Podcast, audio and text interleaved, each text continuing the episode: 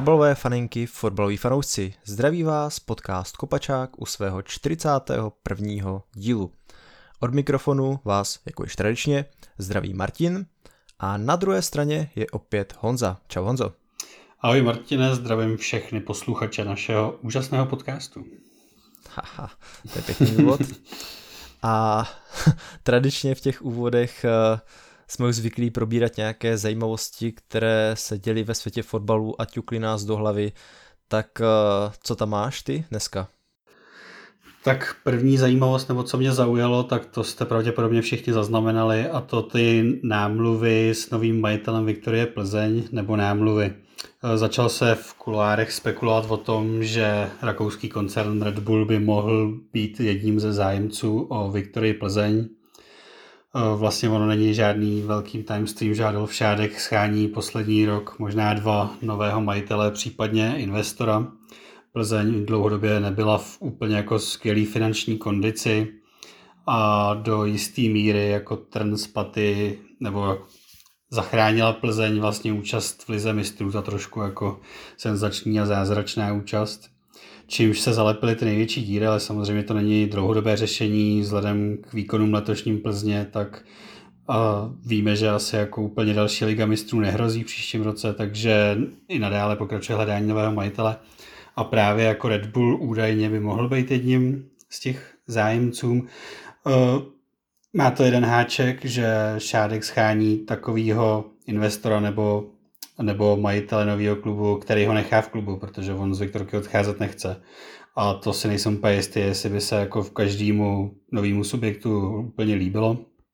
Ale jinak z mého pohledu by to bylo jako hrozně zajímavé, kdyby tenhle koncern přišel do České republiky, protože uh, asi všichni víte, že Red Bull vlastní například Salzburg nebo Lipsko a to jsou jako nejen na sledování, ale i na nějakou tu jako koncepci strašně zajímavý týmy je to, je to, mají tam jasně daný, jak, jak to dělá, je to provázaný, jsou ty kluby a jako ta představa, že by prostě do Viktorky chodili hráči hostovat třeba ze Salzburgu, jako to bylo v minulosti, no, vlastně na Salzburg je napojený Lee Frank, který hraje druhou ligu a když se člověk podívá do minulosti, kdy tam hostovali třeba Karina Adeyemi nebo Benjamin Češko, tak si myslím, že by to mohlo být pro Českou ligu hodně velký oživení. Vlastně tak ze Salzburgu pochází Haaland, Mane a tihleti hráči, tak eh, to bylo zajímavý. Já se teda přiznám, že jsem o tom moc neslyšel, respektive jsem o tom někde četl jenom jako tak nějak, že jo, Viktorku, že by mohl vzít Red Bull, ale já jsem si myslel celou dobu, že to je vtip, protože jsem o tom fakt jako neslyšel nějakou větší zprávu, tak uh, vlastně, jak mě takhle popisuješ, tak mě to přijde super, protože celkově ten koncept Red Bullu, jakým řídí ty kluby, je vlastně skvělej, chce hrát s nima dobrý fotbal, chce vychovávat hráče, má super scouting a hlavně to zázemí, který tam dokáže vypracovat, prostě klub jako Salzburg, když si najdete videa na YouTubeku uh, o jejich akademii, tak ti tam mají strašně moderní věci, jsou uh, hlídání možná líp jak v některých velkoklubech, tak uh, určitě by to bylo zajímavé, no. Tak uh, jak by se ti líbil název Red Bull Victoria Plzeň? no už, už probíhaly nějaký spekulace, že vyloženě Red Bull v názvu nesmí být, ale že snad jako má, to, a to nevím, jestli byl vtip nebo nebyl, ale že už existuje dokonce nějaká jako grafika, kde jsou rudí bíci Plzeň. A to by se mi samozřejmě moc nelíbilo. Takže to by, to by bylo asi trochu komický, ale ale jako pokud by se tady ten fotbal začal dělat pořádně, nasypali by se sem peníze a dalo by se na to koukat, tak bych možná snad i ožil ten název. Hmm. Já přemýšlím celkově na, tom, na tou kombinací Red Bull, Plzeň, takový energeťák, pivo, no, bylo by to zajímavý. tak jo, co tam máš dál? A druhou takovou zajímavost, která vlastně jako není to úplně zajímavý, ale u nás se moc celkově jako nepíše a nemluví o skotském fotbalu, tak jsem chtěl jenom vypíchnout, že Celtic vyhrál uh, titul další. A mluvím o tom, protože se máme všichni zafixovaný skotský fotbal jako takovou tu řezničinu a hlavně v posledních letech spjatý, hlavně samozřejmě s Kůdelou, Rangers a Sláví. Ale chtěl bych právě vyvrátit tenhle mýtus, protože Celtic hraje fakt jako výborný fotbal poslední roky. Jsou hrozně silný do ofenzivy, hezky se na to kouká. 35 zápasech dali 105 gólů a obrovský kredit si zaslouží uh, australský trenér Ange Postecoglu, ten je tam vlastně druhou sezónu. Když přicházel, já byl trošku skeptický, že jsem ho neznal, ale ukazuje, že je to fakt jako výborný trenér, ten fotbal fakt takový jako No, no doporučuji každému se kouknout občas na nějaký zápas Celticu. Myslím si, že Postecoglu tam moc dlouho nevydrží, že už se dokonce spekulovalo, když se hledal trenér Chelsea, že by on mohl být jako na nějakým tom vyšlistu, což samozřejmě bylo přitažený za vlasy, ale už jenom to, že se o něm mluví z téhle jako společnosti, tak ukazuje, že si toho, jeho práce v Celticu uh, lidi všímají. A ještě bych u Celticu jenom vypíchl ten útočný trojzubec Tiel Abada, Jota a Kyogo Furuhashi, což jsou na skotskou ligu jako na standardní hráči. Letos dali dohromady 45 gólů a je fakt jako super je sledovat. Já jsem je dokonce viděl naživo, když Celtic, myslím, že dva roky zpátky hrál na Jablonci tady, takže říkám, doporučuji každému se podívat na Celtic a že by možná, možná změnil názor na skotskou ligu. No, tak ona celkově skotská liga si prožila nějaký ten svůj úpadek, přeci jenom jsme Rangers a Celtic nevídali tak daleko v těch evropských pohárech, jak jsme byli zvyklí výdat, aspoň v těch skupinových fázích, anebo že občas, že se ukázali i na hře. No a pak teda ta kauza s tím Rangers to tomu nepomohlo. A přiznám se, že vlastně Celtic vůbec nesleduju, že vyhráli mě tak nějak neminulo, ale vůbec vlastně bych neřekl nic o tom, vlastně něco speciálního, takže tady tě asi vůbec nedoplním. Ale dík za informaci, no. Zajímavé. Já tady mám zajímavost uh, z ligy, kterou asi taky moc lidí nesleduje. A vlastně taky moc nesleduji, jenom mě to tak zaujalo, že v Polsku se stupuje Legie Gdaňsk. A to je tým, který vlastně loni byl čtvrtý, zahráli si před konferenční ligy, byl to takový nějaký tým, co hrál klidný střed. A zaujalo mě to i kvůli tomu, že vlastně ono tady proběhlo hodně po sociálních sítích, že vlastně druhou ligu budou hrát na tom svým krásným stadionu, který byl vybudovaný pro euro. Vyjede tam nějakých, já nevím, 43 tisíc lidí, myslím. Sice tam průměrně chodí kolem 6, ale jako když se podíváš na ten stadion, tak to je jako fakt eh, krása, na který, za který by se určitě nestyděli ani uh, kluby Premier League a prostě bude to hrát druhou polskou ligu. No. Tak to mě jen tak zaujalo. Přiznám se, že Polskou ligu nesleduju vůbec, tohle jsem jenom tak jako jedním okem zaznamenal, že se stupují, ale a vlastně jsem zaznamenal, že uh, Rakov, ne, vyhrál titul. Jo, jo, jo, jo no, no vidíš to, to jsem mohl taky zmínit. tak, taky, tak to, je, to je asi tak přesně tak, že Petrášek vyhrál titul, tak to je asi jediná věc, kterou jsem nějak letos výrazně zaznamenal z Polské ligy a vlastně vůbec jinak nesleduju. No. Vlastně jak se mě připomněl ten Rakov, tak eh, právě, že byly takový ty kontrasty, že tenhle tým se stupuje a má takovýhle stadion a Rakov, který má takový ten svůj starší malý stadion, tak vlastně vyhrá Polskou ligu, tak eh, ten kontrast je fakt obrovský. Hmm. no a vlastně ani nevím, co bych k tomu dál řekl. A mám tady ještě jednu zajímavost a to sice, že Ivan Tony byl uh, potrestán za Eh, za to, že se nějak eh, účastnil sázení na zápasy, měl se prý dopustit 232 prohřešků, bylo jich původně o nějakých 20 nebo 40 víc, teď už nevím, ale ty nakonec eh, nějak odmítl. No a dostal 8-měsíční zákaz, takže v podstatě ten je mu platný od teď a na hřiště se dostane až po novém roce. Tak je to je to docela brutální, respektive jak jsou porušený pravidla, dost zásadní pravidla. Nevím, jestli sázel teda zrovna na své zápasy přímo, předpokládám, že už snad jako ne, ale, ale ten trest, na tom trestu, kromě toho, že je takhle dlouhý, mě asi nejvíc překvapilo, že on do září nesmí vůbec trénovat s Brentfordem. Což, což, je teda, což je teda zvláštní, to jsem taky moc nepochopil.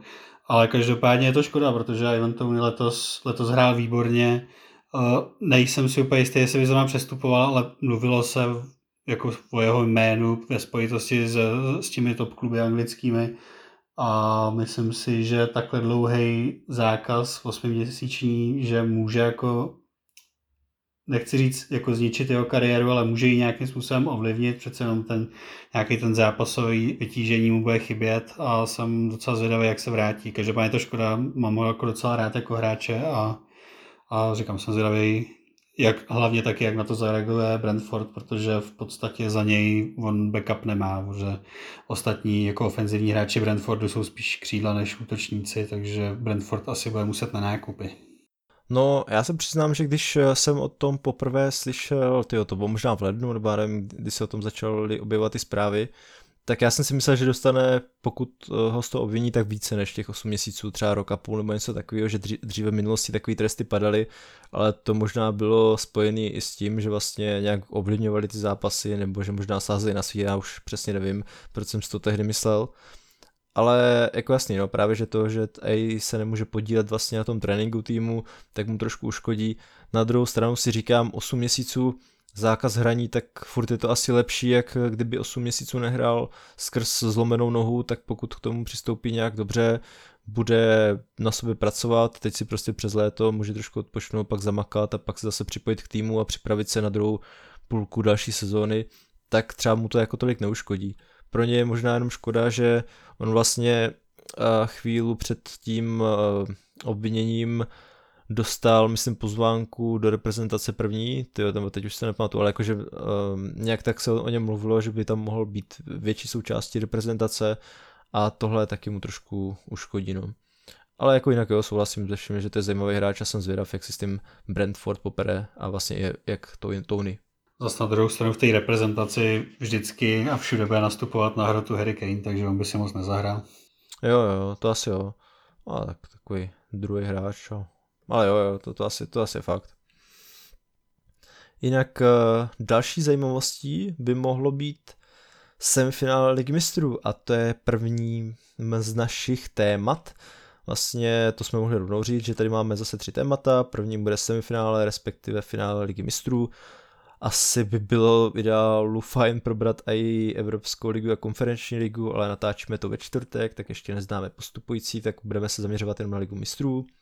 Poté dostane prostor zase Česko, protože jste se nás ptali na věci jako Spartu a penalty, VAR, špatnou formu Plzně a na Jablonec bez pelty, tak na tyhle tři až čtyři otázky si taky odpovíme, nebo o tom povedeme nějakou diskuzi. No a pak nám taky přišel dotaz na časté změny trenérů, což bude naše třetí téma. Tak uh, půjdeme postupně. A jdeme na Ligu mistrů. Máme dva finalisty. V úterý si svůj postup zajistil Inter v derby nad AC a včera Manchester City poměrně dominantním výkonem proti Realu Madrid. Tak uh, v prvé řadě oceňuju to, že ty jsi oba finalisty typl, já jsem to měl úplně naopak a viděl jsem tam Real s ACčkem, tak uh, jak tě bavili zápasy? Tak začnu asi tím Milánem, který musím říct, že vlastně, když budu mluvit o v tom včerejším zápasu, já se přiznám, že ten první jsem neviděl celý, viděl jsem jenom část.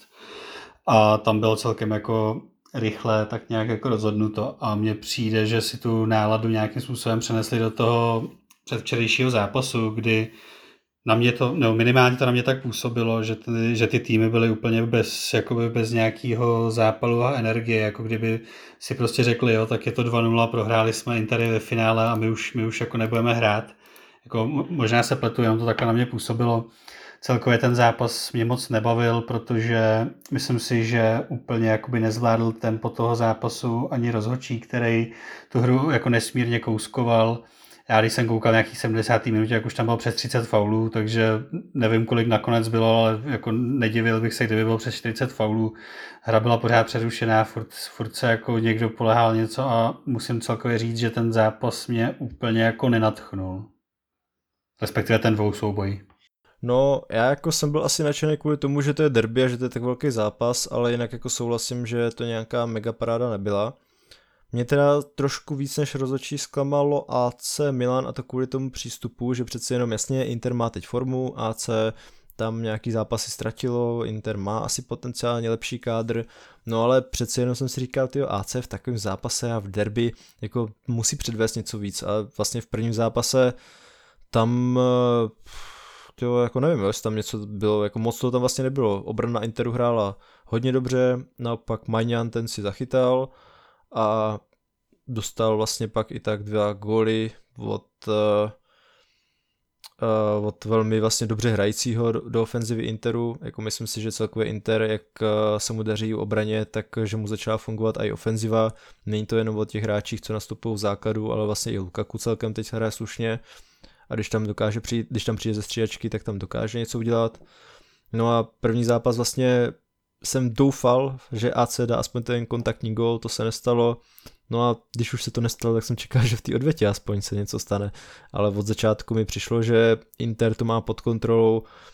A jako já musím fakt ocenit, jak Inter bránil, že bránili skvěle, prostě záloha taky fungovala, útok jako dobrý, jo ale od AC bych čekal, že se tam stane aspoň něco, že budou mít nějakou část zápasu, kdy Inter zatlačí, kdy tam bude trošku naděnější, ale vlastně jsem nějak během toho druhého zápasu neměl pocit, že by AC mohlo postoupit. No, to je, to je přesně ono. Jak říkám, já jsem z toho fakt měl pocit, jako kdyby už vstoupili do toho zápasu s tím, že nemůžou vyhrát. A vybavuju si snad jako jednu větší šanci, když tam Rafael Leao vlastně po, po straně šel a levačkou na tu zadní tyč, to střílel kousek vedle. A to jsem ještě teda chtěl zmínit k tomu prvnímu zápasu, že tam se Leo vlastně brzo zranil a když se člověk podívá letos na to, kolik dal AC Milan gólů, do kterých by se nezapojil Leo nebo Teo Hernandez, tak je to strašně málo. On je naprosto klíčový hráč pro tu ofenzivu, takže v tom prvním zápase i ta jeho absence byla dost cítit, protože ono jako já jsem třeba rád, že Olivier Giroud konečně jako dostává ten respekt, který si zaslouží v posledních letech a ne, jak jsme si vždycky s něj všichni dělali srandu v Arsenálu, ale pořád je to hráč, který ty góly si nevypracuje sám a potřebuje k sobě někoho a to si myslím, že moc jako v tom prvním zápase neměl. A v tom druhém zápase jsem si ho jako extra taky moc jako nevšímal, že by byl super zapojený do toho zápasu. A přesně jak říkáš, mě překvapilo, že jsem vůbec neviděl fakt žádný jako tlak a ani jako v jedné fázi toho zápasu AC nebylo nějak jako výrazně lepší. Jo, jako právě fakt takový ten prvek derby, kdy máš pocit, že to ten tým, který mu se nedaří, ten jako prostě, kdy to vlastně oba dva týmy aspoň nějakou část zápasu odezdí po prdeli a budou lepší, tak to tady fakt jako nějak tak nenastalo během těch 180 minut. No, takže asi se shodneme na tom, že Inter postoupil zcela zaslouženě. Určitě. No, tak můžeme jít na druhou dvojici. Postoupil Manchester City, který po remíze 1-1 na Santiago Bernabeu uhrál včera výsledek 4-0 proti teda Realu Madrid, tak uh, jak se ti líbilo tady tohle dvojutkání? Tak ten první zápas byl relativně vyrovnaný. Tam bylo zajímavé, že když hrál dobře Real, tak dal gol City, když hrál dobře City, tak zase skoroval Real. A musím říct, že po tom prvním zápase jsem trošičku jako si vzpomněl na to naše poslední povídání a trošku jsem zapochyboval a úplně jsem si vzpomněl, jak jsme přesně mluvili o tom, jak Real Madrid umí tu ligu mistrů a je to takový ty jejich magický momenty tam jsou a trošku jsem si na to vzpomněl. Ale ten druhý zápas, tak to byla naprostá likvidace soupeře. To prostě neuvěřitelně, neuvěřitelný výkon Manchesteru City, hlavně v prvním poločase, kdy Real nepustili za polovinu a City hráli fakt jako až takový robotický strojový fotbal, proti kterému fakt podle mě ten výkon, který včera v prvním poločase předvedli, by neubránil žádný tým na světě. To bylo úplně neuvěřitelný. Myslím si, že Real Madrid může hodně děkovat Thibaut Kurtásovi, že ten zápas nedopadl mnohem hůř, než nakonec dopadl. A vlastně, když si k tomu ještě přičteme, že vlastně takový ty klasický opory, jako třeba Modrič, si myslím, že úplně neměl dobrý zápas, nebo jako Benzema, ale ten vlastně ani jako nemohl mít, protože se vlastně nedostal k míči, tak z toho byla fakt jako naprostá likvidace a zcela zasloužený postup Manchester City. No, já se přiznám, že jsem teda taky vlastně během toho prvního zápasu myslel na ten náš rozhovor a právě jsem si říkal, jo, že to jde vidět eh, vlastně to, o čem jsme si říkali, jo, že Real tyhle zápasy umí a oni zahrajou v tu pravou chvíli tak dobře a ono to vypadalo, že hrajou tak dobře, jakože takový ten profesorský fotbal, že to si ty nedovolí hm, hrát tu jejich hru, jo, dávali si to tam, měli šance, dokázali prostě z breaku uh, něco vymyslet. Hrozně se mi teda líbilo, jak Ridiger úplně lezl do zadku Haalandovi, ten prostě jak byl na něho přilepený, tak to bylo jako fakt až, já nevím jak to popsat, ale jako až moc takový dokonalý bránění, uh, že se divím, že mu prostě Haaland fakt jako jednu nevlepil, že když jsem viděl nějaký ty uh, videa, jak prostě mu fakt tam vyloženě kouká spod ruky a furt je jako na něm, ale jako zafungovalo to, no. Ale právě jako po tom prvním zápase jsem si říkal, jo, jako venku to bude těžší, ale Real prostě fakt tyhle zápasy umí a nějak to jako dokáže se zase do toho dostat. No ale právě v odvětě Manchester City do toho vletěl takovým způsobem a já právě ani bych neřekl, že třeba Real hrál špatně tu první půlku. Jako jasný, eh, Manchester City byl daleko lepší, ale právě oni hráli tak fantasticky, že Real to měl hrozně těžký se dostat do zápasu, jako to nebylo o tom, že by Real hned nějak kazil, nebo já nevím, nebo že by se ti hráči nějak nesnažili, jo, ale prostě si ty byli fakt skvělí. A já jako, když nedali začátku gól a jak Kurta po, po druhý tam vychytal tutovku Halanda, což jako byl taky fantastický zákrok, tak eh, pak tam Real měl nějakých, já nevím, 3-5 minut, kdy se dostal za, za půlku a říkal jsem si, no, tak teď už jako to může začít a může tam prostě za chvíli přijít gol, ale vlastně vůbec se to nestalo.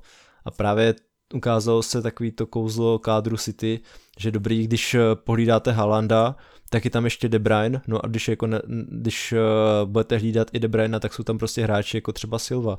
A Silva odehrál fantastický zápas a vlastně dvěma góly pak uh, zajistil to, že City poměrně hladce postoupili. Já jsem teda čekal, že po změně stran aspoň něco přijde, nebo že tam bude nějaký tlak ze strany Realu a jako, nebo takhle, jo, já ne, že by tomu ten zápas nasvědčoval, ale přece jenom jsou vzpomínky z minulosti, kdy si řekneš, jako je tohle taková ta další magická noc ligy mistrů, kdy se bude na tohle vzpomínat, jak to Real obrátil, no ale já nevím, jako tak pět minut po startu, druhý půle jsem si říkal, aha, tak eh, tohle vypadá, že to si ty úplně dají a neměl tam Real nic jako vážného. Myslím si, že nejvážnější šanci měl možná za stavu 3 nebo 4-0, jak to tam Ederson vychytal. A zasloužený postup. Jo, určitě. Myslím si, že tam bylo jedno břevno ten jeho krosa a pak ten přímák Alaby. Jo, to máš pravdu. bylo jako re, re, relativně blízko. Úplně jsem si říkal, že to je ten typický právě Real, který vlastně vůbec jako nic, nic nehrál, do ničeho nepustil, ale stejně jako dal téměř dva góly, jako fakt z krásný střely. A škoda, jako, že to nepadlo, protože ten zápas mohl být určitě ještě zajímavý. Oni přece do, do ofenzivy tu, sílu mají hroznou.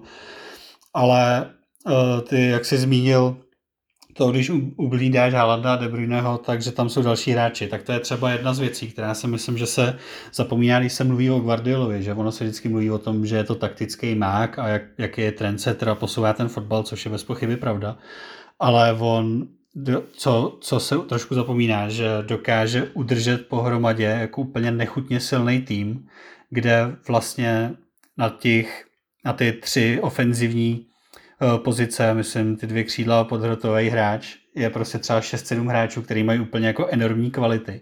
A bylo to vidět třeba včera i u toho střídání, jakože když, když střídal Ancelotti, tak tam, tak tam mohl dát do ofenzivy, dejme tomu, já nevím, Sebajose, Vasquese a dejme tomu Asensia.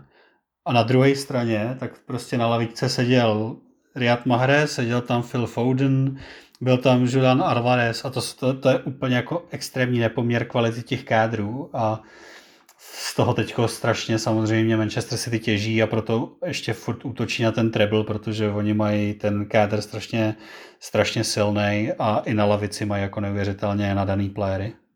Tady k tomu se mě nabízí otázka, co jsi říkal na to, že vlastně Guardiola první zápas vůbec nestřídal a včera střídal, až už to bylo úplně vlastně rozhodnutý. Já nevím, jako jestli v nějaký 75. 80. minutě, teď už nevím, ale taky docela pozdě. No, jako já už jsem si toho všiml v minulosti, že to toho občas dělá, že nestřídá a vlastně jsem jako ne, nepochopil proč.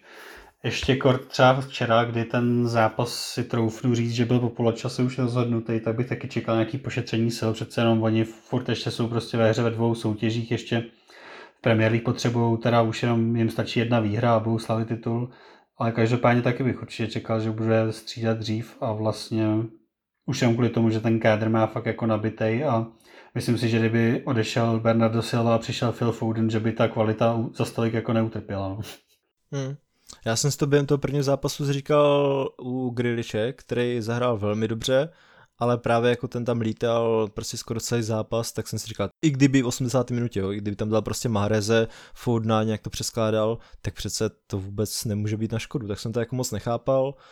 Trošku jsem si ten první zápas říkal, aby to Guardiola s tímhle neprokaučoval, ale pak se mu to jako povedlo prostě vyrovnat a nějak jako ve výsledku se mu to vyplatilo, ale jako přišlo mi to právě takový zajímavý, no, že má takový hráče super na stříčce a tyhle ty zápasy hraje s tou jednou jedenáctkou, ale jako vyšlo mu to, tak uh, asi můžeme jenom zatleskat. No. Přesně tak. Tak uh, máme finále teda. Máme ve finále dva zasloužené postupující. V podstatě bych řekl, že to bylo skoro jako hodně bych řekl, že ty postupy byly podobné, že byly takový, že bychom řekli, jo, Manchester City byl jasně lepší v té odvětě, Inter prostě ten stovky pohlídal, tak uh, co ve finále? Získá Manchester City svou vytouženou trofej? Eh, bohužel ano, protože si nedokážu prostě představit, co by musel Inter, co by musel Inter udělat, aby, aby zastavil tuhle rozjetou mašinu.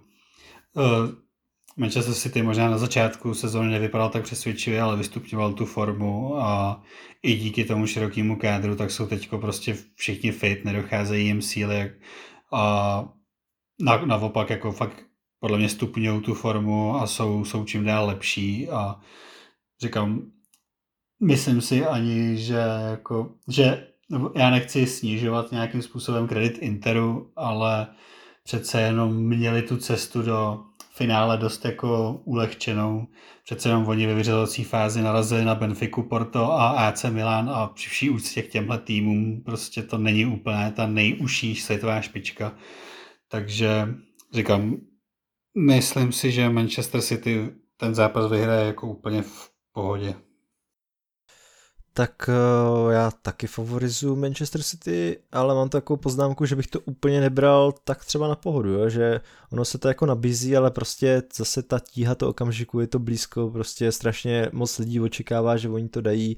Inter vlastně, no teoreticky nemá co ztratit, jakože fakt s nima se v takový té širší fanouškovské skupině asi nepočítá, že by to vyhráli.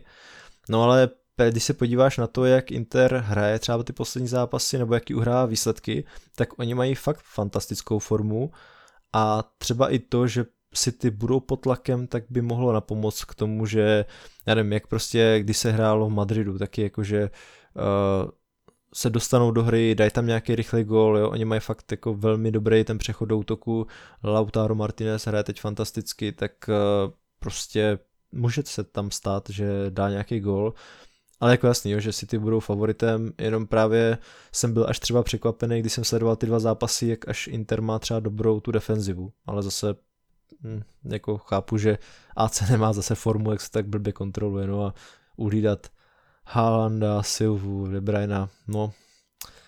Jako jo, kdybych měl teď dát nějaký svý procenta, tak řeknu, že prostě City na 92% třeba vyhrajou, ale Uvidíme. No.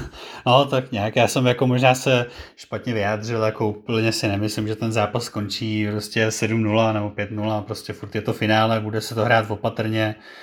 Uh, Inter asi se jako nikam nepožené, budou hrát hluboký blok, asi ty bude dobývat, takže, takže no, mohlo by to a když zahrajou tak jako včerejší první poločas, tak i ten Inter oni otevřou. Jo, jo, jo. Já jsem uh to trošku víc obkecal i kvůli tomu, že třeba tyjo, to byl, já myslím si, že Rooney říkal, že Manchester City jasně přejede přes Real a já jsem si potom první zápas říkal, jako ty jako jste normální, jako prostě to nemůže, ne? Jako je to strašně přeceňovaný, ale pak zase po tom druhém zápase si říkám, dobrý, no, tak když se podíváš na tu hru, tak jasně byl Manchester City lepší, když se podíváš na výsledek, hm, jako s přehledem postoupili, tak asi asi se to jako fakt nabízí, no. Jakože tu formu si vystupňovali skvěle a jak říkáš, jako pokud zahrajou tak, jak zahráli ten první poločas, jako třeba, nevím, ze 70%, tak uh, prostě Inter nemá šanci. Přesně tak. A tím si myslím, že jsme tohle téma vyčerpali. Ono to bylo vlastně takový rychlý, my jsme se o tom bavili tak trošku i v tom předchozím podcastu, tak eh, navrhu, že půjdeme na jinou ligu mistrů, a to tu našu českou, tak uh, tam k mistrovství nebo k zisku titulu a tedy i účasti v předkolech ligy mistrů směřuje Sparta.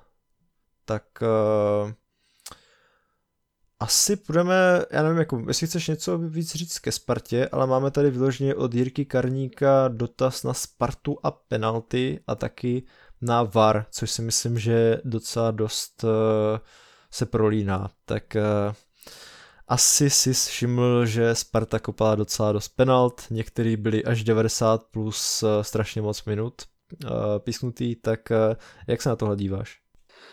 Tak je to samozřejmě teď asi nejpožehavější téma v tom českém fotbalovém rybníčku. Řeší se to teď každý víkend, protože, jak říkáš, oni už těch penalt mají fakt jako hodně.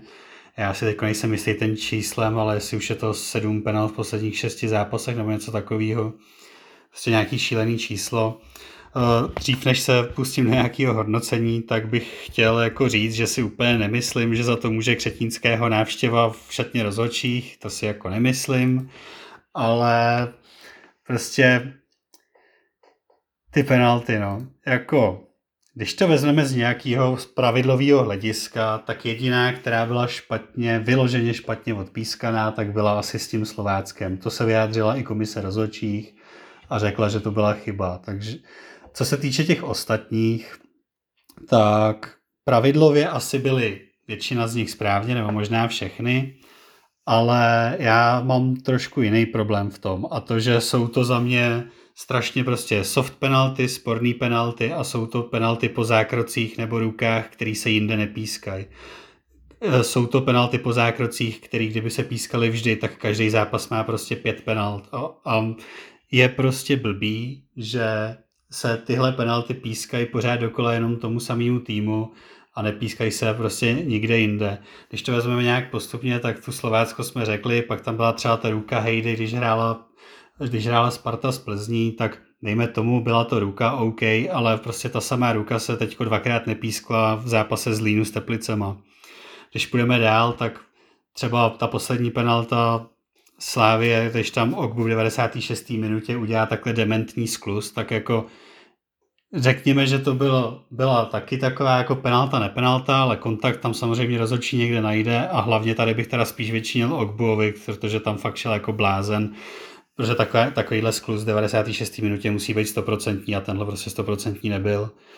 A asi jako největší problém je samozřejmě ten Liberec. To byla prostě celý ten zápas hrozná komedie nejdřív ta penalta Kuchty, tak samozřejmě po, po dů, tom důkladném hledání se tam ten kontakt s Kuchtou našel, takže OK, dejme tomu, že to byl faul, ale zase zároveň bylo vidět, jak Kuchta zabořil v obě nohy do země, dal ruce nad hlavu pro plzáda a to je přesně takový ten učebnicový příklad, na který jsou každý rok školený rozhodčí, aby takovéhle zákroky nepískali, protože to není přirozený pohyb těla a je to prostě simulace. Při vší ústě ke Kuchtovi měl dobrou sezónu, ale tohle to prostě nasimuloval.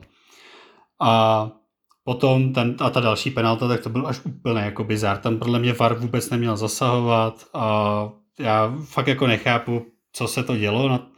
Bylo to vlastně poslední kolo základní části a všichni říkali, představte si, co by se dělo, kdyby jako nebyla ta nadstavba, že tohle to by bylo jako titulový zápas a tím, těmahle dvěma pseudo penaltama nebo soft divno penaltama by Sparta udělala titul. Takže kdybych to měl nějak uzavřít, nemyslím si, že je to jako křetínskýho práce, ale jako na můj vkus ty penalty jsou strašně soft a na můj vkus si myslím, že pokud teda nastavíme to, že takhle penalty ode dneška budou prostě vypadat a budou se takhle pískat, tak ať se pískají na všech stadionech a nejenom na letný.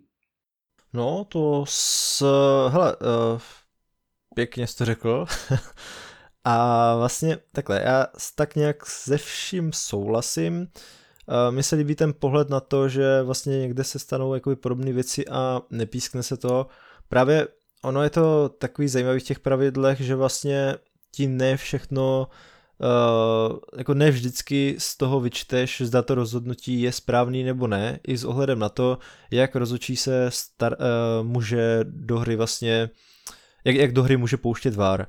A třeba právě jsou druhý penalt, který když rozhodčí pískne, tak uh, VAR prostě mu jenom potvrdí, jo, mohl to písknout, tak prostě super.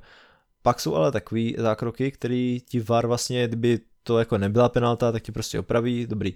No ale pak, když uh, v některých zápasech dojde k úplně stejnému, uh, řekněme, uh, tomu soft zákroku a rozhodčí to nechá být, tak mu v úplném ideálu VAR jenom potvrdí, jo, jako není to nějaká velká chyba, prostě mohl to pískat, nemusel pískat a jako nikdo to neřeší. A právě zrovna ten zápas s Libercem a eh, to jsme vlastně měli takovou docela vášnivou diskuzi pod eh, jedním příspěvkem na Kopačáku, protože já jsem nechápal hlavně teda ten druhý zákrok, ale ono se na to jde podívat zase ze strašně moc eh, úhlu pohledu. Já jako jsem bral to kuktu, jo, prostě je dobrý, když padal, tak dal ruce nebo tělo celkově do pozice, která asi jako zavání tím, že to přefilmoval, ale prostě ten kontakt tam nějaký byl a bral jsem, že jako to rozhození tam přijít mohlo, byl v rychlosti, byl prostě ten hráč za ním. Jenom u toho druhého zákroku jsem si říkal, jo, jako na komise potvrdila, že to bylo dobře vyhodnocený, což je fajn, ale právě jak já jsem to pochopil, tak v těchto situacích, které jsou jakoby potenciálně hraniční, tak eh, by do toho ten VAR zasahovat neměl. Hmm. Jo, nakonec komise rozhodla, že jo, že bylo super, že tam zasáhl a že to teda odpískal, odpískal. Ale já jako když jsem se na ten zákrok díval několikrát a právě to bylo předmětem i toho, o čem jsme se tam s některými hádali, tak oni jakože uh, prostě, mm, že tam byl šlapák, jasný, jo, jako jo, byl tam šlapák, ale třeba já když jsem se na tak díval, jak jsem si říkal, ty on se ale třeba tak trošku jako lehce dotkl, jo, oba dva vlastně netrefili míč, jo, že se stalo to, že oba dva netrefili míč a ten borec, který dělal ten zákrok, tak vlastně on nebyl v pohybu, on jenom tam prostě nast, jakoby skákal skoro z místa, tak jsem si říkal, že třeba ta intenzita tam nebyla taková, ale pak zase, jo, do toho prostě vstupuje ta intenzita a ty můžeš posuzovat, jo, bylo tohle intenzivní, jo, bylo tohle nebezpečný, nebo tak, jako ve výsledku, když jsem si to i pak s nějakým tím vyjádřením od komise rozhodčích znova pustil, jak jsem si říkal, dobrý, tak eh, jsem rád, že aspoň vím teda, že takhle se mají ty penalty posuzovat. Jo, jako já jsem strašně rád za to, jak ta komise rozhodčích k tomu přistupuje, že to vysvětlí, je k tomu video, to když tak pokud váháte s některýma těma situacema, tak uh, si to prostě puste, je to myslím na stránkách vložně fotbal.cz nebo rozhodčí.fotbal.cz, nevím přesně. A tam je to dobře vysvětlený, ale právě je to o tom, že ty se na to podíváš na ten zákrok, vidíš, že to bylo odpískané jako penalta, ale pak vlastně hodně podobný zákrok nemusí být odpískaný jako penalta, protože prostě neznáš vlastně fakt, eh, nebo nevíš všechny ty vstupy, jak se rozhodčí rozhodne, jestli to je intenzivní není, a je to prostě šílený, jo? jako je to strašně nepřehledný a já třeba dříve si myslím, že jsem byl hodně dobrý na pravidla a dokázal jsem ty situace nějak si vyhodnotit, ale poslední roky fakt jako v tom trošku začínám plavat. A je to hodně právě způsobený tím varem, různýma pravidlama o ruce a tak a co se má připískávat, nemá tak jo, a, a ještě se správně řekl, že vlastně rozhodčí byli, myslím si, že nějak jakoby strkání do toho, aby ty soft penalty nepískaly, což vlastně se tady jakoby třeba nestalo úplně, a jako, ale zase ten rozhodčí to vidí tak jinak, no.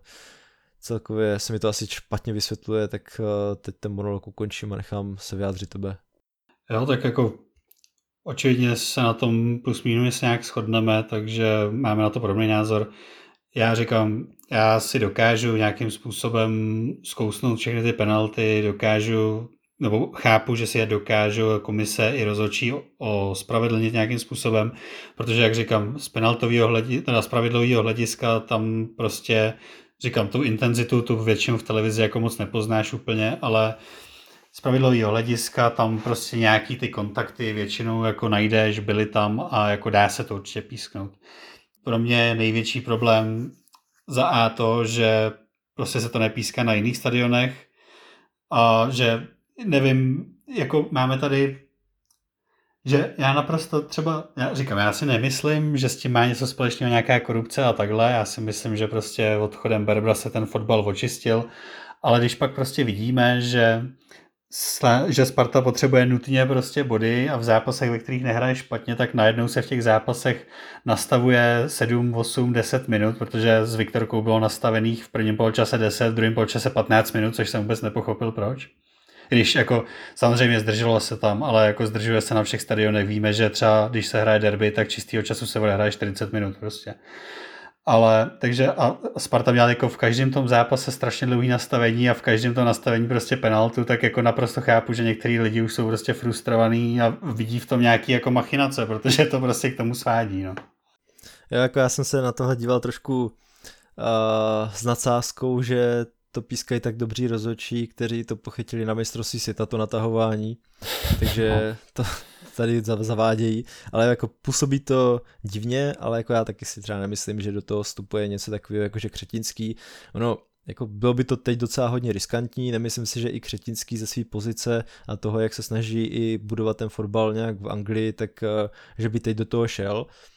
A hlavně je ta návštěva rozočích, eh, která vlastně byla i potrestaná, tak eh, to bylo v zápase s Brnem, jo, což jako beru, že Sparta tam neměla nějaký úžasný první poločas, ale prostě zase proti Brnu, jako být to jiným zápase tak dobrý, ale Brno prostě hraje fakt špatně, takže to věřím, že by porazili i tak.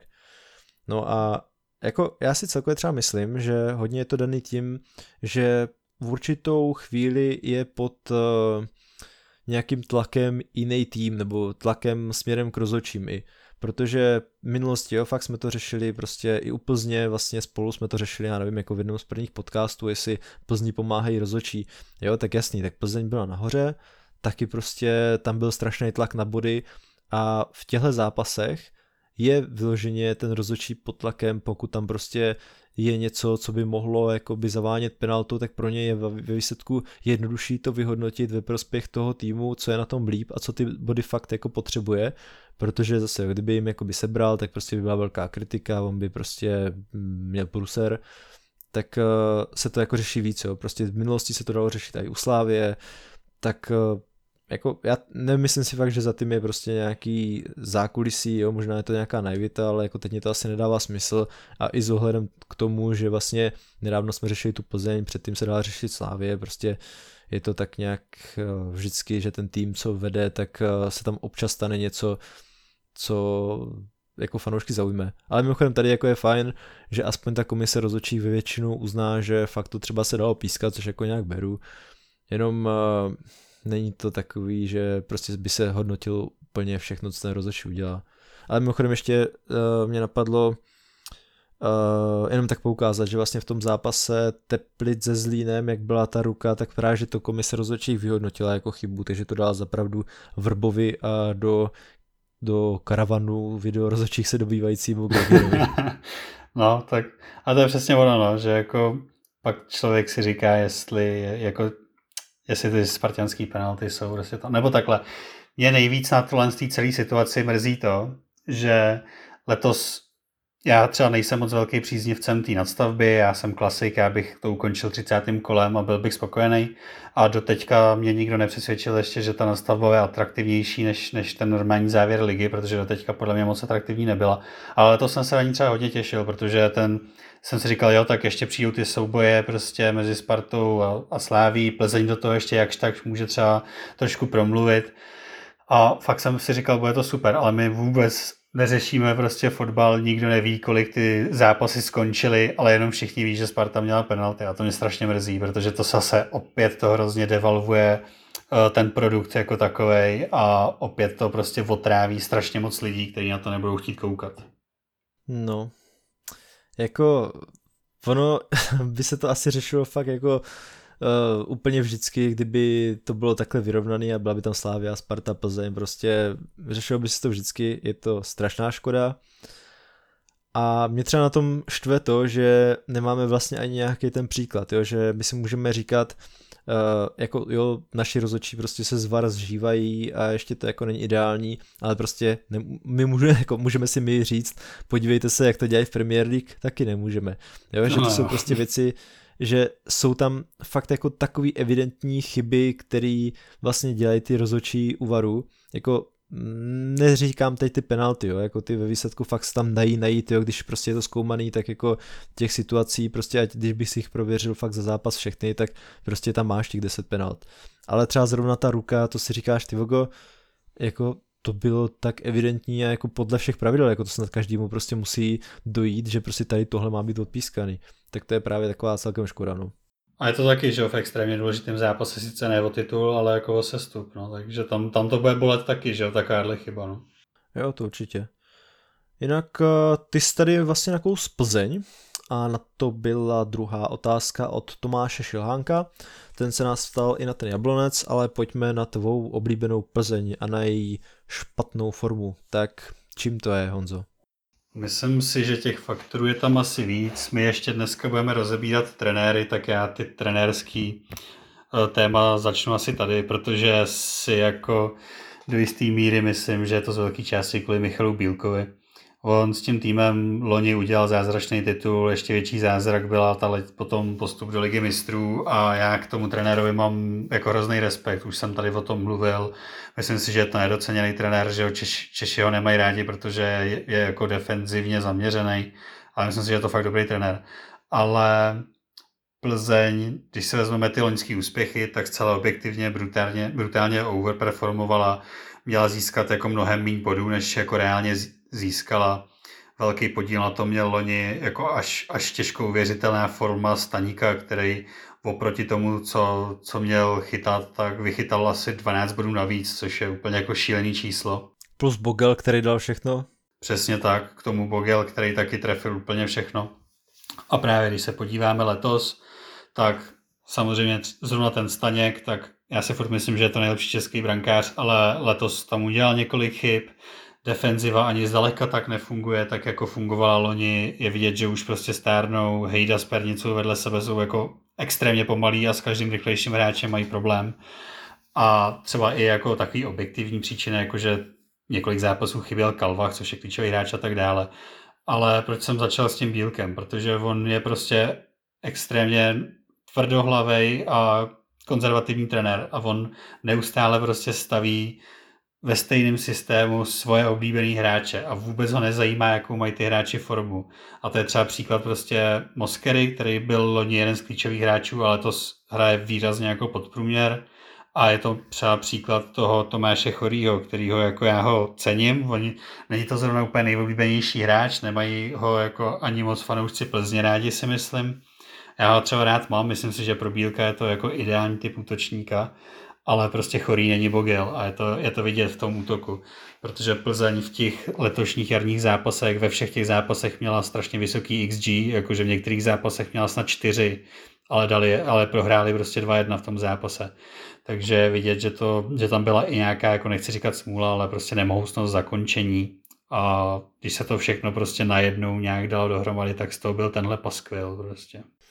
Já tady mám jen takovou poznámku, že teď si myslím, že to je i daný dost tím, že vlastně Plzni o nic nejde. Oni vypadli z boje o titul docela brzo. Teď vlastně mají i náskok nějaký na to čtvrtý, pátý místo, nebo jakože vstupovali do té nastavby, tak, tak ve výsledku i kvůli tomu, ale jako jasný, jo, je to už nějaká další doba. A vlastně tady nic už ani k ním nemám, jo, jako za mě to všechno asi řekl, jenom k tomu Bílkovi tady mám poznámku, že Uh, jo, jakože chápu, vlastně celkově chápu prostě, co jsi tady řekl, jenom jsem si říkal, tyjo, kdo tam zase může být jako lepší, jo? že Bílek je takovej, jako teď jo, teď jo, teď beru, že prostě Bílek si to kazí sám tím, že uh, když to fakt přestalo jít, prostě Plzeň na nebyla dobrá, takže to nedokázal nějak jako razantně změnit, něco vyzkoušet, prostě nevím, jestli se bojí nebo těm hráčům tak nevěří, spíš si myslím, že možná věří nějakým eh, svým postupům, které fungovaly v nějaký době v minulosti. A jo, jako on, to jsou postupy, které fakt slavili úspěch a je to dobrý trenér, ale právě jako občas je potřeba něco změnit. A zrovna jak to jako Plzni fakt nějakou dobu nešlo, tak bych čekal, že tam bude něco razantního, klidně prostě nějaká na dva zápasy změna stylu, aby se prostě něco stalo, ale nebylo to tak moc. No a jako jsem zvědavý, vlastně Bílek u něj jasný, že v létě skončí, tak jsem zvědavý, kdo tam půjde a já takhle si nemyslím, že dokáže udělat lepší sezónu nebo lepší práci, než jako tam dělal Bílek, ale zase z nějakého dlouhodobého hlediska prostě se ten trenér, který Plzeň fakt naučí hrát trošku ofenzivnější fotbal, jako jasně, uklidně, ať to mají založený na defenzivě, ale i ať umí útočit a je to použitelnější jak pro Českou ligu, tak hlavně i pro Evropu, tak eh, jako někoho taky můžou najít, no, ale jako momentálně to to vlastně uh, no, už tady ztrácím ve svých poznámkách, prostě v podstatě souhlasím, já jsem zvědavý, kdo tam přijde. Tak největší favorit se říká, že je aktuálně Svědík ze Slovácka. Ty a myslíš si, že to je reálný? Já si myslím, že jo, protože tak přece jenom Slovácko, když se člověk podívá na ten kádr, tak tam je všem jako dost přes 30 a nemyslím si, že ten tým je natolik jako dobře situovaný, aby teďko nahradil všechny ty hráče a hrál zase o poháry. Myslím si, že Svědík už jako ukázal ty svoje kvality, aby se posunul do těch jako vyšších pater a to v podstatě u nás Sparta a Slávy aktuálně tam jsou dveře zavřený, takže jediná jeho jako šance, jak se teďko posunout, je asi ta Plzeň, no, jestli nechce teda samozřejmě do zahraničí. Hmm. Akorát, jako co jsem tak jako... Beru, že... Jo, no, jenom, že co jsem tak četl, tak by měl mít snad nějakou jako výkupní klauzuli ve smlouvě a to by mohl být trošku jako problém, protože tam se mluvilo snad jako o deseti milionech a to už jako za trenéra v České republice docela jako dost peněz. No, to celkem jo. Uh, já právě, jako jasně, on vždycky, když uh, nějaký tým dobrý bude u nás hledat trenéra, uh, tak se bude ten svědík nabízet, nebo jakože teď by se nabízel, protože on ve Slovácku fakt dělá dlouhodobě hodně dobrou práci. A teď vlastně i s tím, jak mu ten kádr zestárl, tak uh, prostě asi se blíží už nějaká doba, kdy třeba i on sám si bude chtít zkusit zase nějaký nový projekt. A ta Plzeň by se nabízela, jenom já jako vždycky u tohle jsem tak trošku Eh, skeptický, že si říkám, jo, tak zase jsou to nějaké spekulace a jako Svědík tam prostě zůstane a pak třeba jednou bude do Slávě nebo tak, ale jako pro Plzeň by byl Svědík dobrou volbou, kdyby mu fakt dali čas a nějaký prostor prostě a smířili se s tím, že třeba ne všechno půjde hned.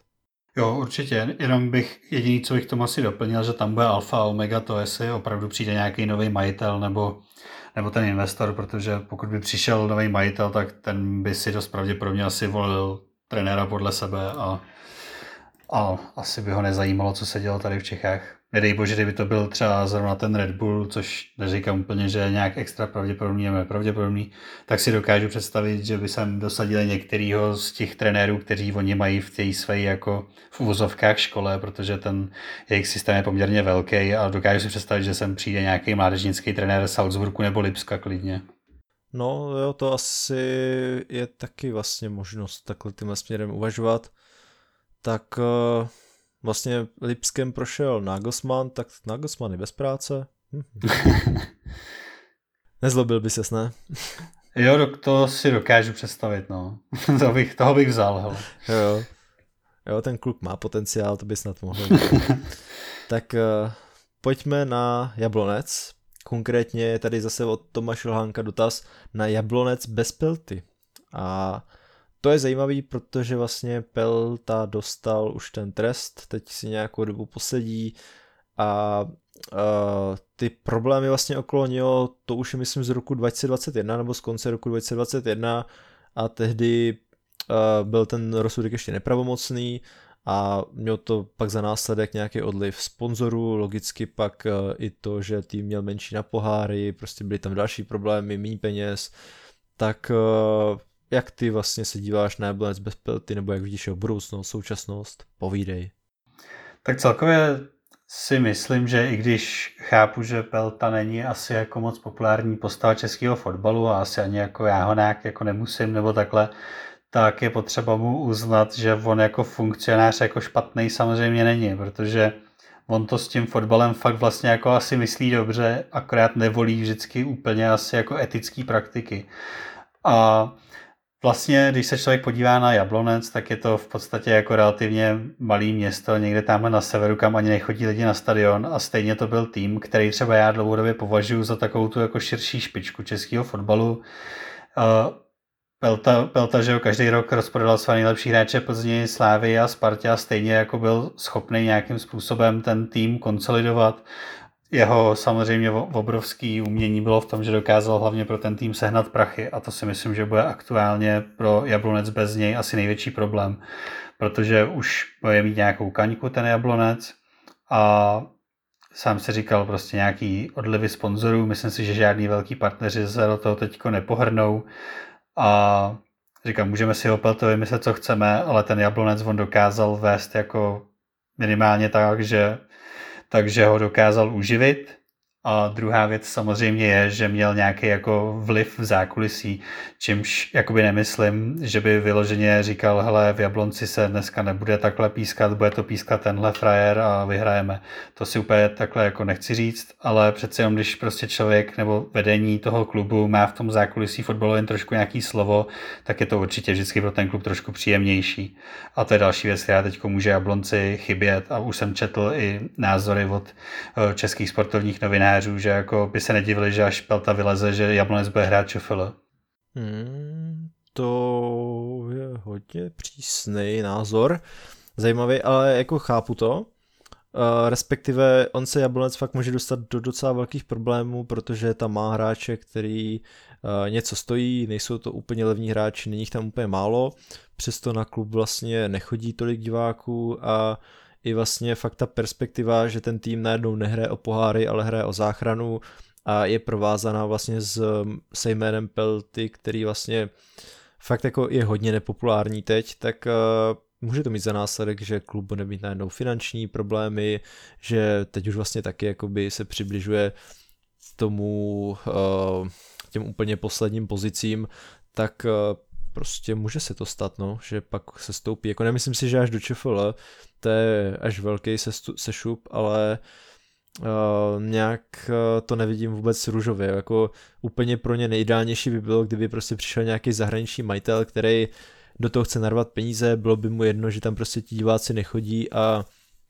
nějak uh, to bude mít jako svou hračku, ale prostě to je takový spíš scénář, který možná v tuhle chvíli jako vysněný, že tam prostě fakt někdo takový přijde a narve do toho peníze, možná víc třeba než Pelta, ale prostě to je blbost, jako to se asi nestane. A ty jsi vlastně tady správně řekl to, že Pelta, ať si o něm myslíme jako cokoliv a jako já ho nemám rád, ale ten Jablonec dokázal vést dobře a hodně jakoby nad uh, tu nad uh, tu samoschopnost klubu vlastně, nebo já nevím, jak to popsat, ale prostě, že bez něho by tým jako Jablonec neměl šanci se uživit takhle vysoko a tak dlouho. Jo, jako může tam sejít nějaká generace, můžou hrát prostě nahoře dobrý, ale prostě aby jako rok co rok bojovali o poháry a to asi ne. Jo, tak to se určitě shodneme, no. Tak to vidíme taky stejně, tak uh, můžeme jít asi na poslední téma. A to jsou časté změny trenérů. Eh, od tohle téma nám napsal Martin Riedl, který, já si napíšu, eh, já si přečtu vloženě to, co nám napsal. Přijde mi, že se letos točí trenéři víc než v minulých letech. Které výměny podle vás pomohly, které ne a které třeba vůbec nebyly třeba. Líbí se mi třeba, jak to provedli v Brentfordu, asi to eh, asi se to celkem povedlo i v Teplicích, Southamptonu, podle mě klidně trenéra mohli nechat, horší by to nebylo. Já bych asi nerozebíral všechny tyhle dotazy, ale bral to tak nějak eh, celkově a hlavně se zaměřil na ty změny těch trenérů, co to přináší, zda v tom vidíme smysl, nebo takové, jak jsou trenéři vnímaní. A když to nějak ještě uvedu za sebe, tak eh, já jsem vlastně měl úplně stejný dojem jako Martin, že byla vlastně nějaká statistika eh, těch trenérů v Premier League, že letos se prostřídalo nejvíce trenérů za posledních 20 let snad, no, možná i více, já teď nevím. A jako když se podíváš, kolik týmů změnilo trenéra, případně vlastně byli tam, eh, jo, 16. Uh, ne, počkej, počkej, já už tady vidím, jo, v Premier League, že 11 klubů vlastně sáhlo ke změně trenéra, 16 změn bylo stálých trenérů, takže prostě týmy jako třeba uh, Leeds uh, nebo vlastně i Chelsea, tak tam měli jako více trenérů, plus tam byli nějací dočasní trenéři, tři současní trenéři odejdou po sezóně, to je Lampard, Allardyce a Smith z Leicesteru, tak uh, jako celkem, když jsem se na to koukal, tak těch změn bylo skoro 30, nebo nějak kolem 30, což je strašně moc, ale na druhou stranu, když jsem se pak koukl do jiných soutěží, tak mi zase přišlo, že se ty změny dějí méně jak v minulosti. Jo, že třeba v sérii A bylo zvykem, že prostě týmy u spodku měnili trenéry každých, já nevím, 6 kol, 10 kol a prostě, že se to tam protočilo, ale v sérii A je to nejméně za posledních 20 let. A to si možná tady koukám, že jsem se to možná přehlídl z Premier League. Jo, vlastně jo, v Premier League má vlastně největší fluktuaci trenérů v historii a právě v sérii A je to právě nejstálejší ročník za posledních 20 let. Jo, a víc jich nebylo ani třeba ve Španělsku, v Ligán to samý, jakože bylo tam více než loni, ale zase ne než v nedávné době. V Bundeslize nebylo moc změn, u nás nebylo moc změn. Tak uh, celkově mě asi zajímá, jaký vlastně dojem máš ty, protože já jsem měl ten dojem jako Martin, ale hodně to bylo, za, hodně to bylo asi navázaný na to, že prostě nejvíc sledu Premier League a tam těch změn bylo fakt hodně. Jo, tak já jsem ten dojem měl taky hlavně v té jako druhé fázi toho Eh, ročníku, kdy pak odeš, přiš, přicházely hlavně teda jako zajímavý jména do, do té anglické ligy, jako byly Unai Emery nebo, nebo Lopetegi. A celkově těch změn bylo hodně. Vlastně jsem si do teďka, dokud to neřekl, ani neuvědomil, že to byl rekordní ročník a teď, když jsem si jako li, rychle v hlavě jako nějak přemítal nějaký ty nejzajímavější změny, tak jsem vlastně dospěl k tomu, že jich bylo opravdu hodně. A jako proč se to děje? No, to je, to je jako zajímavá otázka, ale jako důvod je vlastně jednoduchý, protože je jednodušší vyhodit jednoho trenéra, než jako se zbavovat 25 hráčů. Takže jako je logický, že ten trenér to od, vždycky, když to přeženu od sere jako první. A jako jestli je to dobře nebo špatně, tak to bychom asi museli jít jako příklad od příkladu, protože já naprosto chápu, že když se jako nějakému týmu nedaří, že třeba jako nový impuls nakopnutí tím novým trenérem, že může jako posloužit dobře. Eh, ze začátku třeba velice dobře vypadalo vlastně, když Everton podepsal Shona Dajče, tak v podstatě jako v té době byli na sestup a dost pravděpodobně je zachrání, takže jako nějakým způsobem to asi zafungovalo. Uh, myslím si, že jako krásný příklad toho, pro, kdy se jako vyplatilo vyměnit trenéra, když budu jako specifický, tak to bylo Fastonville, protože ta byla pod Gerardem úplně naprosto tragická. A pak přišel prostě zkušený harcovník a výborný trenér, který je taky dost podle mě nedoceněný Unai Emery a najednou ukázal prostě, že s tím týmem se, jako že, že ten hráčský materiál je tam fakt výborný a i když neodtrénoval s bídou půlku sezóny, tak je nominovaný na trenéra roku, jsem dneska koukal, což mě docela překvapilo. Takže, takže třeba to je jako příklad povedený. Uh, pak, jestli se nepletu, tak v tom dotazu tam stál ještě Southampton, tak ten tým prostě všichni pasovali už od začátku na jednoho ze sestupujících. Já si myslím, že tam začaly ty problémy už v momentě, kdy od, odvolali Ralfa Hazenhýtla, což už je nějaký, nějaký pátek a asi do jisté míry, přesně jak tam ten dotazující se naznačil, že jako u toho Southamptonu by to asi letos bylo jako jedno, kdo to trénuje. A jenom jsem nějak nepochopil asi tu narážku s tím Brentfordem, protože tam Thomas Frank už je dlouho, tam se trenér neměnil. Jo, jo, já jsem to prvně taky nepochopil, ale pak, když jsem se na to zamýšlel, když jsem se na to díval, tak jsem si říkal, že on asi myslí možná v minulosti, že se mu líbí, jak to provedli kdysi v Brentfordu, že tam dali prostě Franka, nechali mu čas, a jak, aby to budoval, jako, tak jsem to jo. pochopil já. S tím souhlasím, to je zrovna jako krásný příklad té koncepční práce, a, o který my tady rádi a často mluvíme. Jo. Tak Brentford je, Brentford je toho příkladem a Thomas Frank se vyprofiloval v jednoho z jako nejzajímavějších trenérů, si myslím, teďko v Evropě. Jo, jo, jako rozhodně. Já jako klidně to tady zmíním znova, jo, že já prostě jsem zastáncem té koncepční práce a celkově i podržení trenéra v době, kdy to nejde, když to má nějaký smysl. Prostě uh, jako hele, hráč může mít horší formu klidně půl sezóny, pak zahraje a jako super, ale toho prostě, nebo pět hráčů vyměníš hůř a je to většinou dražší než jednoho trenéra, kde ti kolikrát stačí i to, že prostě ten trenér přijde a má nějaký okamžitý psychologický efekt, ale jako pak je to o tom, že dobrý, ty prostě přivedeš někoho, kdo ty hráče sprdne a donutí je jezdit po prdeli, ale jako po pár zápasech eh, vlastně zjistí, že stejně to jako nikam dál nevede a že ten, ten tým se nikam neposouvá. A já jako psychologický efekt beru u těch týmů, kdy to vlastně fakt jako zavání se stupem, jo? že beru ty teplice, který prostě hráli špatně, byť Jarošík je za mě perspektivní trenér, ale prostě jo, jako nedařilo se, takže to zkusili změnit, dobrý, jo. Beru nějak i toho Allardyce, já jsem se tomu začátku tak trošku už, už kliboval, že jsem si říkal, ty vogo Leeds, jako oni mají uh, tým, který hraje ofenzivní fotbal, je tam Bielsa, je to fantastický, jo, pak tam prostě uh, vezmou vlastně dalšího uh, kon, takhle útočně hrajícího trenéra, Javi Gracia mě pak moc smysl se nedával, ale jako OK. No ale tady prostě no jako proč by tam najednou šel Allardyce? No protože má prostě zkušenosti s bojem o záchranu, dokáže ty hráče nějak namotivovat, ale prostě není to trenér, na kterém bys chtěl stavět jako další roky. Tak jako to beru prostě rozdíl mezi trenérem, který je tam fakt braný pro nějakou tu koncepčnější práci a na deal a pak jenom někdo, kdo je na ten psychologický efekt. Psychologický efekt beru u týmů, který jsou prostě v řiti, ale jinak by se mělo víc zaměřovat na tu koncepční práci. A za mě, pokud prostě si vedení vybere trenéra před sezónou a vyhodí ho během sezóny, tak je to selhání vedení, že prostě buď to si neudělalo dostatečný průzkum a vzalo trenéra, který prostě se vůbec neshoduje s vizí toho klubu, nebo prostě nekvalitní, hraje jiný fotbal, ten klub má úplně hráče, který prostě mu tam nebudou sedět. A nebo jako tak může taky dojít k nějakému selhání toho kouče, jo, nebo může se prostě mu zranit uh, pět klíčových hráčů a jako může to být i tyhle konsekvence.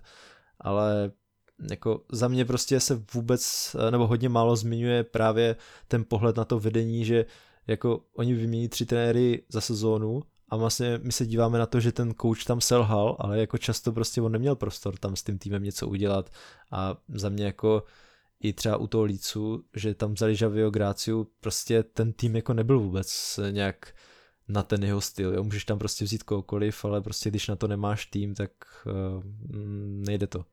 Jo, já, já s tím souhlasím s tím, co jsi řekl, no, že když, když, si, když si tým pořídí prostě trenéra a pak ho po půl roce vyhodí, tak by vlastně jsme neměli řešit, že je ten trenér špatný, ale že oni udělali špatný rozhodnutí. To je jako naprosto podle mě správný pohled na tu věc. Uh, když se třeba, když se třeba podíváme, už jsem nakousl tu Aston Villa, tak jako angažování Stevena Gerarda byla od začátku hrozná blbost, protože to bylo jasný, prostě, že, v tom, že v tom týmu prostě pohoří, že to není dobrý trenér, teď už to teda ví všichni. Stejně tak byla úplně hrozně stupidní blbost dávat do Evertonu prostě Franka Lamparda, který to už ukázal několikrát, že je prostě špatný trenér.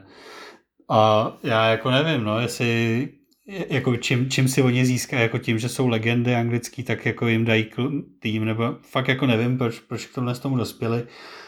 Kort, prostě když se člověk podívá do Evropy, kolik je tam prostě zajímavých mladých trenérů, který předvádí jako super fotbal, ale jak říkáš, no, chcete nějaký tu koncepční práci a já samozřejmě chápu, že když se, když se nedaří a hrozí sestup, tak jako sestoupit z Premier League prostě nechceš. Je to, je to prostě nějaká prestiž, samozřejmě jako finančně to asi za stolik nepostihne ten klub, přece jenom oni tam mají ty zlatý padáky, ale jako nechceš se zpátky pak drbat z té championship a nechceš jako rok strávit v nižší lize, protože by ti odešel samozřejmě zákonitě celý kádr a tak dále, takže jako chápu, že pak se dělají, dělají nějaký překotný rozhodnutí, i když teda já se přiznám, že to Allardyce jsem nepochopil a nechápu to doteď prostě. Ale chápu, že to nechápeš, a jako sám nevím, jestli to chápu. Já jako když se na to podívám prostě z toho pohledu, že ten borec má zkušenosti s bojem o záchranu a jako za mě to je něco, jako kdybys prostě vzal teď do zbrojovky na zbytek zápasu, nebo kdyby tam nepřišel Hašek, ale přišel tam Rada a jenom kvůli tomu, aby těm hráčům řekl, že prostě hrajou hovno a ať jako fakt makaj.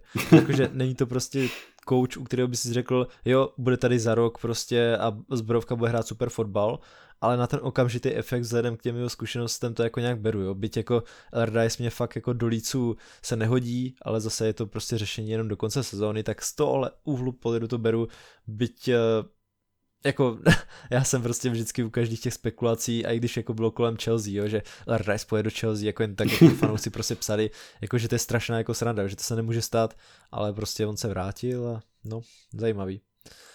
Jinak mně se líbilo ještě, jak jsi uh, upozornil na to, že vlastně uh, po Evropě jsem říct běhá, ale tak to není úplně běhá, tak jako koučuje spousta strašně zajímavých trenérů, hlavně tam jako je tolik týmů, tolik zajímavých týmů, který, hraje, který hrají nějakým stylem, který se dá připodobnit k tomu, co aktuálně potřebuješ. Jako my se asi budeme furt teď bavit o té Premier League, protože tam prostě těch změn bylo nejvíc a nemá smysl se prostě bavit o změnách trenérů teď v Itálii, když jich tam bylo fakt jako rekordně málo. A třeba mně se líbí, jak to, to udělal Brighton. Uh, já už jsem si všiml třeba za dob, kdy tam byl Potter před uh, třeba dvouma, třema letma, že ten tým hrál sice o záchranu, ale on hrál strašně dobrý fotbal. Jo? Že ty, když eh, si viděl nějaký tým, jak hraje proti Brightonu, tak často ten tým vyhrál, ale Brighton hrál fakt dobře, dal třeba tyčku, prostě celkově byli hrozně neproduktivní. A nějak se jako zachránili, jo, jako byli tam prostě dole, ale bylo zřejmé, že ten tým hraje fakt dobře a že ten Potter jim něco předal a že kdyby jim tam eh, přišel jeden, dva hráči, kteří tam prostě dokážou občas uh, nějak prásknout, takže ten tým to posune. No a vlastně ono se to pak tak nějak stalo, ten tým se vlastně vyprofiloval s novýma příchodama hráčů v strašně vlastně fungující mašinu a na kterou pak navázali uh, Brighton po odchodu Potra s Decerbim.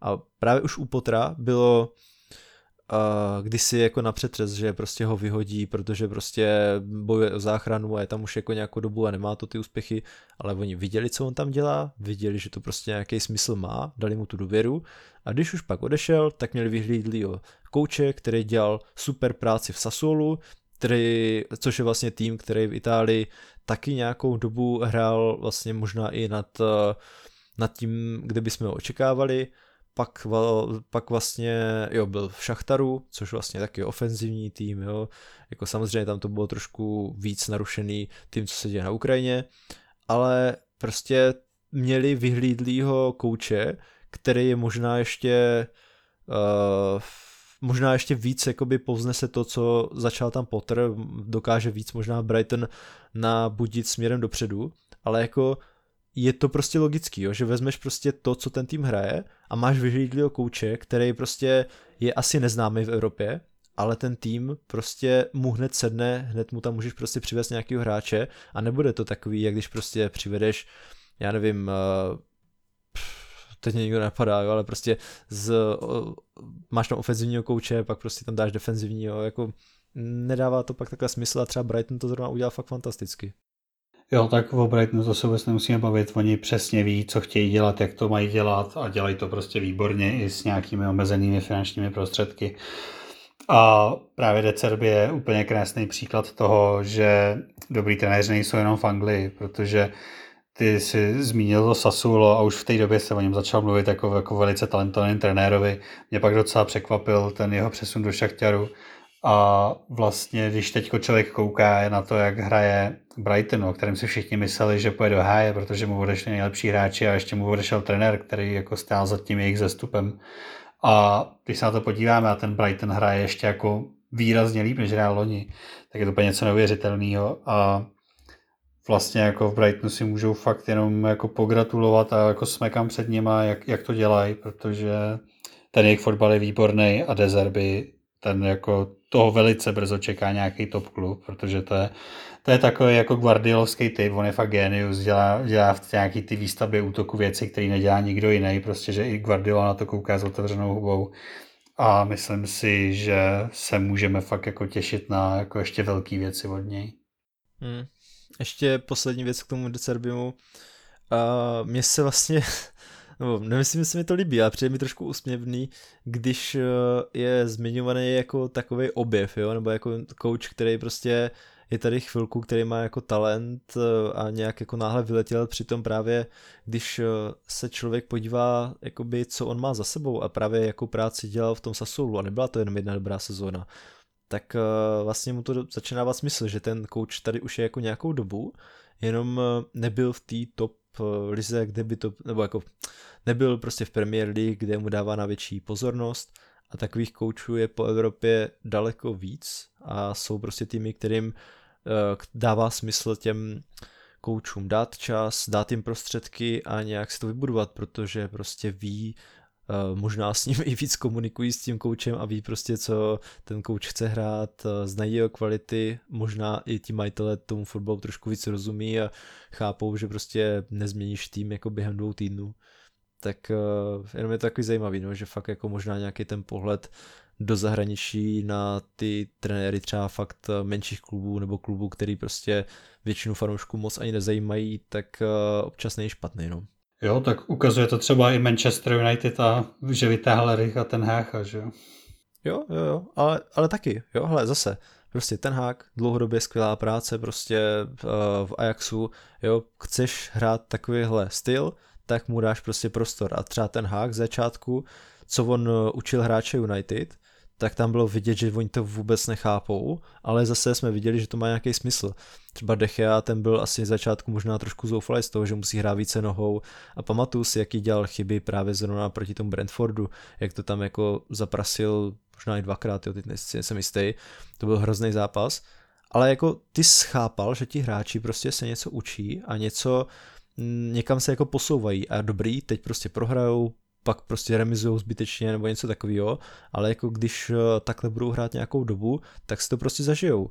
A to stejný prostě potkalo Klopa v Liverpoolu prostě taky k něčemu ty hráče učil, pak do toho si přivedl hráče, jako jasný, jo, prostě těch hráčů přivedl dost, ale prostě vždycky vyplňoval ty chybějící mezery a naučil ten tým nějak fungovat. Stejně tak Arteta, já jsem se ho tady prostě zastával nějakým z dřívější podcastu, kdy prostě byl jakoby zesměšňovaný za to, že Arsenal je kolem desátého místa, ale prostě Arsenal hrál tou dobou jako dobrý fotbal a něco se učil, jakože viděl, že prostě ty návyky tam nějaký vznikají a pak když do toho přijdou prostě dobří hráči, takže to může fungovat. A to ono se to taky děje. A prostě to stejný se děje právě i třeba s tím ten Hágem, že jako vidíš, že prostě není tam teď nějaký striker, který by ti prostě dal přes 20 gólů za sezónu, když pominu jako Rashforda, který je úplně jako hroťák není, ale prostě vidíš, že ten styl jako nějak funguje a že to jako má význam, tak prostě možná jako to zní směšně, že tady furt jako tu koncepci zmiňujeme, ale prostě ono to jako dává smysl. A ve výsledku ty kluby, které, které jdou tou koncepčnější cestou, tak strašně moc vlastně ušetří, jo? že fakt máš jako kouče, který prostě nepotřebuje ti pak jako přijetí prostě nový kouč, musíš ho zase zaplatit, koupit mu prostě jiný hráče a je to drahý a tálý, nejistý šílený. no. Ty jsem se rozvášnil takhle úplně. Ale máš tady k tomu tématu ještě něco? Uh, jenom ty jsi to trošku nakousl, jenom by mě zajímal tvůj názor na, ta, na to jmenování Martina Haška, když, když jsi si vlastně fanoušek zbrojovky a mě to moc jako smysl nedávalo, tak by mě zajímal tvůj pohled na to. No, tak uh, Hašek uh, to bylo zajímavý, protože já jako, hele, uh, já jsem chápal, že k něčemu jako musí dojít, jo, že prostě Bezbrovka hrála na hře fakt špatně, na podzim byla prostě hodně opřená o to, že Ševčík hrál fantasticky, eh, že Řezníček tam prostě dával góly a jako dobrý, jo, Řezně prostě byl na hře taky dobrý, nebo jako se občas trefil, Ševčík šel prostě trošku dolů, ale jako celkově ten tým vlastně nehrál už dlouhodobě dobře, a nějaká změna měla přijít, jo? jako čekal jsem možná i trošku dřív, ale dobrý.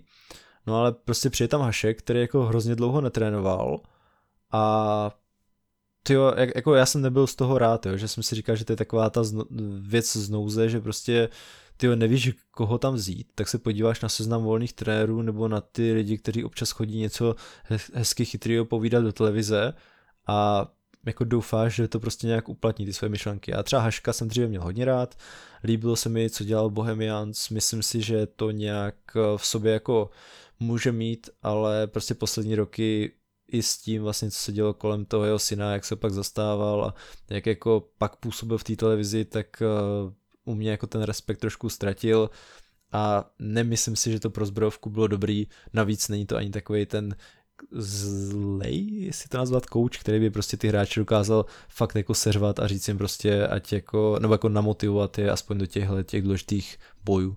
A věříš, že se zbrojovka zachrání nebo ne?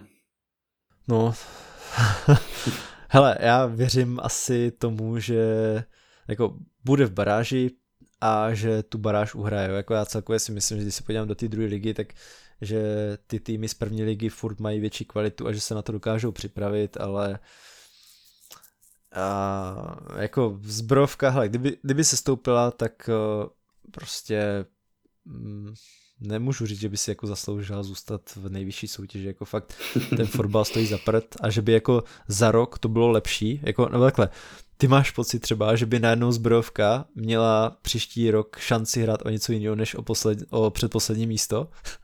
No nemám, ještě v momentě, kdy ty si sám říkal, že celá jejich hra, hra stála letos na Řezníčkovi se Ševčíkem, kdy jde předpokládat, že Ševčík odejde a Řezníček v takovouhle jako super formu mít nebude, tak v podstatě by je čekal další souboj o, o sestup. A ještě ke všemu prostě s Haškem, který prostě taky ho považuji spíš za televizního komentátora než trenéra a to jako nemyslím nějak handlivě, jenom prostě dlouho netrénoval, nemyslím si, že je to nějaký super trenér. No. Jako ono tam je více třeba zajímavých hráčů nebo hráčů, co mají potenciál a třeba Zbrovka nemá úplně špatnou mládež, ale oni s ní dlouhodobě neumí pracovat. Když už se někdo ukáže, tak ho prostě pošlou pryč. Je to takový, hm, ta koncepce tam právě asi celkem chybí a přijde mně, že to je fakt jako tak nějak eh, na sílu bez přemýšlení stavěný, jo? že ten tým prostě nemá nějaký směr, nemá prostě tam kouče, který by vůbec měl šanci to naplňovat ale mimochodem, uh, teď jsem se vlastně bavil s jedním kolegou, který víc sleduje Vyškov ve druhé lize a oni vykopli Trousila. A Trousil ten je vedl už jako v nějaký, ty já nevím, jako ve strašně nižší soutěži a dokázal je dostat nahoru. A celkově i díky tomu kolegovi jsem ho začal víc sledovat a mně se jako fakt líbilo, jak třeba ten Vyškov dokázal posunout a vlastně, jo, jako tam přišel majitel, který má nějaký ambice, který uh, jsou možná až na Vyškov a na ten jeho rychlej vzestup přehnaný, prostě oni postoupili a teď by jako s ním asi chtěl postupovat ještě výš, jo, byť je prostě strašný úspěch, co tam udělal a nedávalo smysl Trousa vyhazovat, ale jako budíš. Ale právě třeba ten Trousil si myslím, že pokud by se mu dal prostor právě v té zbrovce třeba, tak by jako mohl být velmi dobrou variantou jakoby pro nějaký budování. Mm. Takže jako fakt uh, já jako mám to tak nějak zprostředkovaný a on jako uh, ten kolega přece jenom taky ho má asi jako, že se s ním, s ním trošku zná, tak jako ho taky může vidět jinak, ale právě od té doby, jak jsem se na něj začínal já zaměřovat, tak uh, mě prostě ta jeho práce asi dávala vě, jako smysl i potenciál pro tu zbrojovku budoucí. A je to podle mě i taková celkem levná varianta, vzhledem k tomu, že teď je bez práce a vlastně předtím jako neměl nějakou velkou zkušenost, prostě s Vyškovem udělal kus práce a bezbrovce by třeba mohl taky, ale hele, bezbrovce to není od koučovi, není to ani tak úplně o těch hráčích, majitel tam taky nedělá nějakou super práci, teď vlastně... Vyměnili jste sportovního manažera. No, jo, jo. tak, ale jako to, to jsou prostě takové změny, já nevím, jo, jako možná, aby se jenom něco stalo a fanoušci měli radost, že k něčemu došlo, nevím, ty. jako hele, ani ti nemůžu říct, že úplně doufám, že se zbrovka zachrání, protože prostě když se nezachrání, tak za rok to prostě bude úplně to samý. Já bych radši, aby fakt v tom týmu něco vznikalo, co má ten mm. potenciál. No, jasný, no. No. No hele, a co určitě má potenciál, jak to je náš podcast, to se shodneme a pokud jste tady ten náš podcast naplňovali tím, eh, nebo to ten potenciál naplňovali tím, že jste to doposlouchali až sem, tak si to strašně moc vážíme a moc vám děkujeme. Pochopitelně krom podcastu máme i web kopačák.cz, máme sociální sítě, na kterém se snažíme občas alespoň komentovat dění, máme Discord, máme prostě to strašně moc. A Věřím, že brzy vám třeba představíme i nějaké novinky, které prostě ten celkový kopačák náš po, posunou a tím i vlastně to vaše napojení na tento projekt. Ať se vám to bude líbit nebo ne, tak i tak uh, celkově uh, moc si toho vážíme, že nás posloucháte, že nám posíláte nápady na témata. Děkujeme klukům, doufám, že jsem tady někoho nezapomněl, tak když to prožím, tak ne, že nám ty témata poslali.